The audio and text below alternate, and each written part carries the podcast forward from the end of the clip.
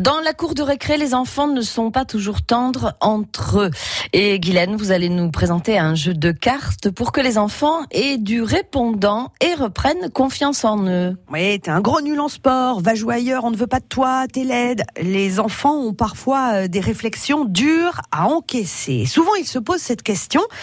Mais pourquoi je n'ai pas répondu ça? Alors si votre enfant euh, se fait parfois un peu chahuter par ses copains, limite harcelé, et a du mal à s'imposer dans la cour de récré, il existe un jeu, un jeu de cartes, pour l'aider à avoir du répondant, à se défendre et à reprendre confiance en lui. C'est le jeu tac à tac à la récré. C'est pour aider les enfants à ne pas se laisser faire, à ne pas rester bouche bée quand on leur fait une remarque blessante.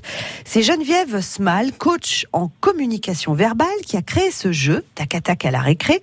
Avec ce jeu de cartes insolite, elle donne aux enfants les outils pour répondre du tac au tac, aux railleries et clouer le bec à leurs auteurs avec des réflexions bien senties et inattendues, pleines d'humour et surtout sans agressivité. Répondre du tac au tac, mais sans violence, devient un jeu d'enfant les familles y trouvent un bel outil d'éducation au respect et à l'estime de soi. Et il existe aussi un jeu avec des remarques et des pics plus durs.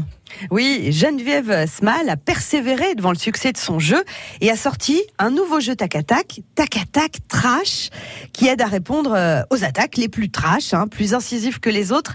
Il va droit au but et ne ménage pas les sensibilités. Les remarques sexistes, racistes, grossophobes, homophobes, tout y passe. Merci Guylaine. Je me disais que Tac à Tac, c'est aussi un jeu qu'on pourrait euh, adopter même si on est adulte. Conseil de famille est à retrouver sur francebleu.fr. France Bleu Limousin.